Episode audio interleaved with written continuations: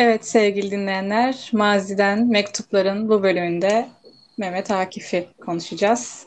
O zaman Mehmet Akif'in ilk mektubuyla başlayalım isterseniz. Bizler şimdiki halde hamdolsun iyiyiz. Tahir ufak bir hastalık geçirdi. Lakin bugünlerde iyidir. Mektebine gidip geliyor. Annen de böyle giderse fena değil. Göğsünden çokluk şikayeti yok. İstanbul'dan geldiği zaman hali harap idi. Hamdolsun bugünlerde iyi. Kuzum, evladım mektup yazın. Uzun boylu bekletmeyin. Mehmet Akif şair, yazar aynı zamanda e, bir devlet adamıydı.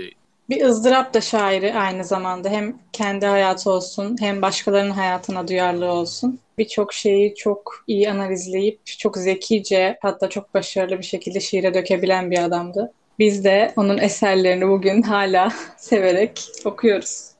Şimdi Mehmet Akif hakkında herkesin bildiğini düşündüğüm bir anekdotu, bilgiyi paylaşmak istiyorum. Şöyle, Safa adlı kitabı Mehmet Akif Ersoy'un bir şiir kitabı, bütün şiirlerinin toplandığı. Ama İstiklal Marşı'nın yazarı olarak bu kitabı İstiklal Marşı'nı almıyor. Şunun sebebi de şöyle. Kendisinin değil Allah'ın ilhamıyla bunun yazdığını ve bu şiirin kendisine ait olmadığını, şehitlerimize, vatana, millete, bayrağa ve yurttaşlara ait olduğunu düşünerek şiir kitabını almıyor Mehmet Akif Ersoy. Peki ağlarım, ağlatamam, hissederim, söylemem. Dili yok kalbimim ondan ne kadar bizarım diyor. Dolayısıyla Cumhuriyet'in aslında mektup yani mektubun aslına dönelim bence ilk başta. Mektup nedir? Ona bir bakalım. Mektup aslında insanlık tarihinin en eskiye dayandığı bir şeydir. Yani Sümerlerin dilinde çiviyle yazılı böyle taş tabletler varmış. İsa'dan önce 2100-2016 yıllar arasında yani zaman tarihlerine tahammül ediyor bu söylediklerim. Ya evet. ondan sonra işte Rönesans'ı, Orta Çağ ve Rönesans yıllarında da gelişimini sürdürüyor. Avrupa'da daha çok yaygınlaşıyor. Yazılı metinlerde gerçi öyle gösteriliyor. Yani Avrupa'da 17. yüzyılda sosyal ve kültürel hayatın merkezi olarak görülen sosyete hani edebi salonlarda yaygınlaşmış. Sonrasında 18. yüzyılda farklı bir içerik kazanıyor. Yani daha e, geniş bir geniş çaplı mektuplaşma serüveni başlıyor insanlarda. 19. yüzyılda da zaten tamamen bir kuruluş haline geliyor diyebiliriz aslında. Türk Edebiyatı'nda da e, mektuplar, mektup diye adlandırabileceğimiz yazı tipi 16. yüzyılda aslında Fuzuli'nin yazdığı şikayetnamede ilk mektup örnekleri bulunmakta. Yani ondan önce e, Türk Edebiyatı'nda öyle bir mektup türünde bir edebi yazar bulunmuyor araştırdığım kadarıyla. Tanzimat döneminden itibaren posta pulu kullanarak ayrı bir kurum oluşuyor. Yani Türkiye Cumhuriyeti'nin kurulmasından önce. Sonrasında zaten Şinasi'nin Paris'ten annesine yazdığı mektubu da ilk örneklerden bir tanesi. Yani Türkiye Cumhuriyeti'nin ilk örneklerinden bir tanesi diyebilirim. Mektuplar aslında çok geniş bir konu. Biz bu yüzden hani bunu bir bölüme sığdırmayıp geniş çaplı konuşmaya çalışacağız inşallah. Ee, evet. Mehmet Akif'e dönelim isterseniz. Onun bir tane mektubu daha vardı Rümeysa. Evet. Bir mektubu da... daha var. Şöyle Hı-hı. aslında şu an elimizde olan yani Mehmet Akif'le ilgili elimizde olan mektupların birçoğu daha e, gündelik mektuplar çünkü bu mektuplar yazılırken yani karşılıklı olarak iki insan da hayatta ve birbirlerine hal hatır sormak amacıyla mektup yazıyor.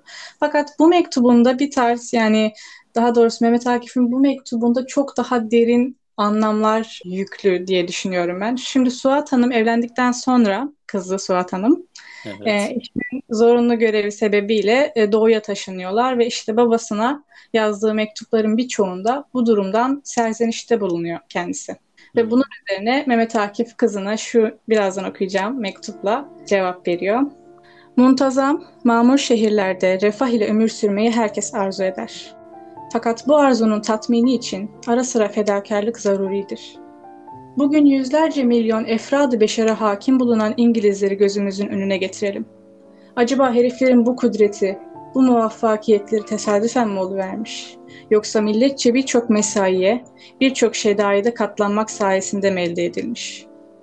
Londra'da doğmuş, Nazun Naim içinde büyümüş, ebeveyninin milyonları sayesinde her türlü ihtiyaçtan fersahlarca uzak bir lordun oğlu kalkıyor, Sudanlara, Afrika'nın en yaşanmaz, en cehennemi bucaklarına giderek gençliğinin en kıymetli çağlarını okumlara gömüyor. Vatanı uğruna çektiği tahammülsüz meşakkatleri hiçe sayıyor. Daha doğrusu kendisi için şeref biliyor. Biz bir çarelerse İstanbul'dan çıkıp Bursa'ya gitmeyi felaket telakki ediyoruz. Bizim Mithat Cemal bizler dünyaya gelmemişiz, İstanbul'a gelmişiz der ki bu pek doğrudur demiş Mehmet Akif mektubunda. Bence bunun üzerine biraz konuşabiliriz. Yani özellikle Mithat Cemal'in bizler dünyaya gelmemişiz, İstanbul'a gelmişiz derken ne kastettiğini, acaba dünyayı sadece İstanbul'dan ibaret mi görmüşüz, bu yanılgıya mı düşmüşüz dediklerini. Ya ee, aslında ben şöyle düşünüyorum.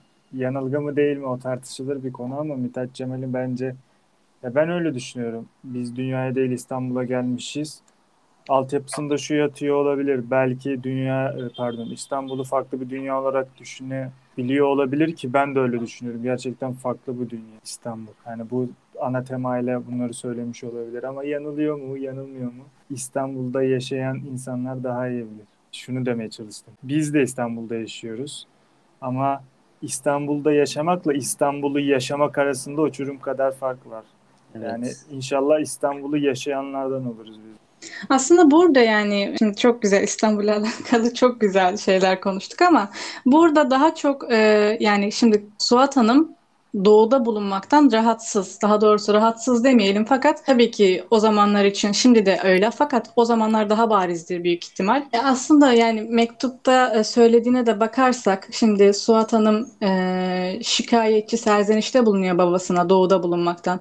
Çünkü oranın yaşam şartları zor, oraya alışmak zor. Daha hele önce İstanbul'da yaşamış bir insan için daha zor ve o zamanlar için İstanbul ve Anadolu'dan oluşuyordu aslında yani iki farklı evet. yer vardı bir nevi. Bunu sadece yani sadece Türkiye için de düşünmemize gerek yok. Bütün dünya için de mesela bu arada Mehmet Akif'in bir sözü var. Bence bu mektuba bağlayabileceğimizi düşündüğüm için söylüyorum. Refah unutturur insana en derin yarayı diye bir sözü var. Bence bu mektupla çok e, alakadar bu söz. Evet. Çünkü e, biz aslında bir yandan hayatımızı yaşarken o tarafları unutuyoruz. Yani o tarafı unutan çok fazla insan var. Aslında hepimiz bilinçliyiz. Hepimiz doğuda yaşayan insanların zor durumlarda yaşadığını biliyoruz. Bu arada mektubun yazıldığı döneme göre de değerlendirmemiz gerektiği için söylüyorum. Yanlışsam beni düzeltin lütfen. Ee, oradaki insanların zor durumda olduğunu herkes biliyor. Herkes üzülüyor. Evet yazık vesaire. Ama kimse bunun için gerçekten bir şey yapmıyor. Dolayısıyla bence Mehmet Akif'in burada e, göndermek istediği mesaj çok açık değil. Yani insanların bunu oturup düşünmesi gerekiyor. Siz ne düşünüyorsunuz bu konu hakkında? Şimdi İstanbul ve Anadolu birbirini aslında tamamlayan şeyler olduğunu söyleyebilirim. Yani birbirini tamamlamış bir Türkiye'yi oluşturmuş, Türk Cumhuriyeti'ni oluşturmuş ne diyeyim toprakları diyeyim. Aslında hani toprak diye geçme geçmemek lazım. Çünkü üzerinde ne, ne canlar verilmiş, ne şehitler verilmiş. Dolayısıyla nerede olursak olalım, istersek doğuda, istersek İstanbul'da, İstanbul'un batısında şunu hissetmemiz lazım diye düşünüyorum. Bu toprakların öyle kolayca elde edilmediğini bilmemiz gerektiğini düşünüyorum. Yani ben doğudaysam orada olmam gerekiyordu ve oradayım. Aynen kesinlikle. Çünkü ben... bu benim toprağım. Bu benim vatanım. Yani orası da buradan, orası da başka evet, bir... Evet evet yani. Evet muhtemelen ondan bahsediyordur, bahsetmek ben, istemişti. E, aslında Suat Hanım'dı değil mi kızının ismi? Evet. Evet, evet.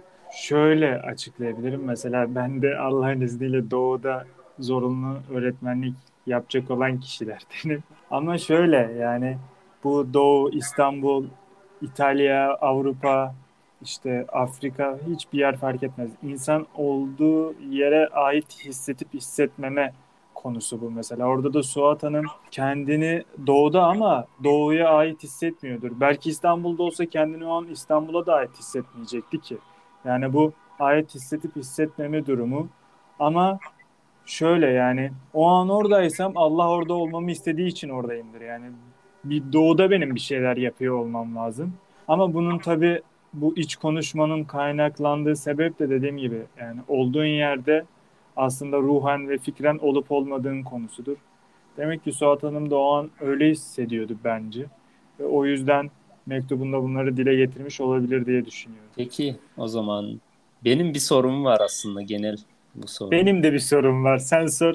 Hadi bakalım. İlk önce sen sor. Eğer mektup yazacak olursanız kime ve niye yazmak istersiniz? Ben de aynı soruyu soracaktım. Mektup yazacak olsaydınız kime sormayacaktım? İki seçenek veriyorum. Ee, oğlunuza mı kızınıza mı mektup yazmak isterdiniz hmm. diye soracaktım. Çünkü biz e, karar verirken e, bazı edebi kişilerin de oğullarına mektupları vardı ya oğul evet. ve kız olarak. Ben ne bileyim kızı seçtim o yüzden sormak istedim dedim. Oğlunuza mı kızınıza mı yazmak isterdiniz diye. Peki sen Burak kime yazacaksın? Yani ben sordum soru cevap verebilirsin. He. Kime ve niye yazmak istersin yani? Orası bana kalsa olur mu? o, orayı Oraya Aslında bu soruyu aynen sormadan önce ben de onu düşündüm yani. Niye yazmak ister? Ya fark ettiysen ben ikinize de şahsi olarak sormadım bilerekten. Genel olarak böyle ortaya sordum dinleyiciler üstüne alınır diye. Eyvallah. O zaman kızına. Ya da şöyle yani soruyu yani kişi olarak değil de kime yazılır mektup mesela? Bunu da konuşabiliriz bence. Hmm. Yani, me- aynen. Mektup illa şöyle mesela. Tamam biri doğuda biri İstanbul'da aslında gurbette olana değil mektup. Gurbette olana yazılmaz. Gurbette hissettiğin kişiye yazılır. Ben yan yana olduğum kişiye de mektup yazabilirim. Çünkü evet. onunla aramda yani İstanbul'la doğudan daha fazla bir mesafe vardır. Daha çok gurbette hissediyorumdur onun yanında. Yazarım. Ama bu kızım mı, oğlum mu, babam mı, anam mı? Orasını Allah bilir işte. Eyvallah. Aslında şair aynen şairin söylediği gibi oldu. O da demiş ya özlenen yakındayken hicran duyulamaz mı diye. Aynen onun gibi oldu şu an. Çok oturdu, güzel oldu. Ben de aynı şekilde düşünüyorum bu arada. Yani mektup, yani mektubu yazacağımız kişi, daha doğrusu şöyle bir itiraf da olmak zorunda değil ama bir şeyleri söyle, söylemek isteyip de söyleyemediğimiz insanlara yazarız diye düşünüyorum. Evet. Yani bu herhangi bir sebep olabilir. Bu bir ölüm olabilir buna engel veya insanın e, kendisini hazır hissedip hissetmemesi de olabilir. Bir de yeteri kadar yakın olmaması da olabilir. Birçok sebep olabilir yani. O zaman sana şöyle bir kefarette kefaret olarak neye kefaret olarak soruna cevap vermedim ya. Evet. Onun için onun için bir itirafta bulunayım şimdi. Evet. Ben ufakken tamam mı anneme çok mektup yazardım. Niye? Çünkü ufakken aşırı haylaz ve yaramaz biriydim. Okuldan anneme hep şikayet gelirdi tamam mı? Hmm. Yani hep şikayet ama haftada bir iki böyle durmazdı. Oğlunuz çok yaramaz, çok haylaz, çok hareketli falan. Ben de sürekli e, şikayet gitmeden önce anneme mektup götürmeye çalışırdım. Hatta bazen ne yapıyordum? Hoca hmm. annemi arayacak. Annemi aramadan önce benim okuldan çıkıp vermem lazım. Okuldan kaçmaya falan çalışıyordum böyle. Yani ya bizim işte. bizim mektup serüveni öyle başladı. Peki o zaman Mehmet Akif hakkında başta da söylediğiniz gibi ne kadar konuşursak o kadar az gelir ama e, biz yine de bu kadarını konuştuk. Belki ilerleyen zamanlarda tekrar konuşabiliriz. Mektuplarını açarız, mektuplarını okuruz. Şimdilik bu kadar diyelim evet. ve e, sözü Rümeysa'ya bırakıyorum. Evet, yani biz yayına bir Mehmet Akif'in bir şiiriyle son vermek istiyoruz açıkçası. Ati'yi karanlık görerek azmi bırakmak şiirinden bir kuple okuyacağız. Hepsini okuyamayacağız. Sonra da e, yayını bitireceğiz inşallah. Atiyi karanlık görerek azmi bırakmak. Alçak bir ölüm varsa eminim budur ancak. Dünyada inanmam. Hani görsem de gözümle. İmanı olan kimse gebermez bu ölümle. Ey dipdiri meyyit, iki el bir baş içindir. Davransana, eller de senin, baş da senindir. His yok, Hareket yok, acı yok. Leş mi kesildin? Hayret veriyorsun bana. sen böyle değildin. Kurtulmaya azmin neye bilmem ki süreksiz. Kendin mi senin yoksa ümidin mi yüreksiz? Görüşmek üzere.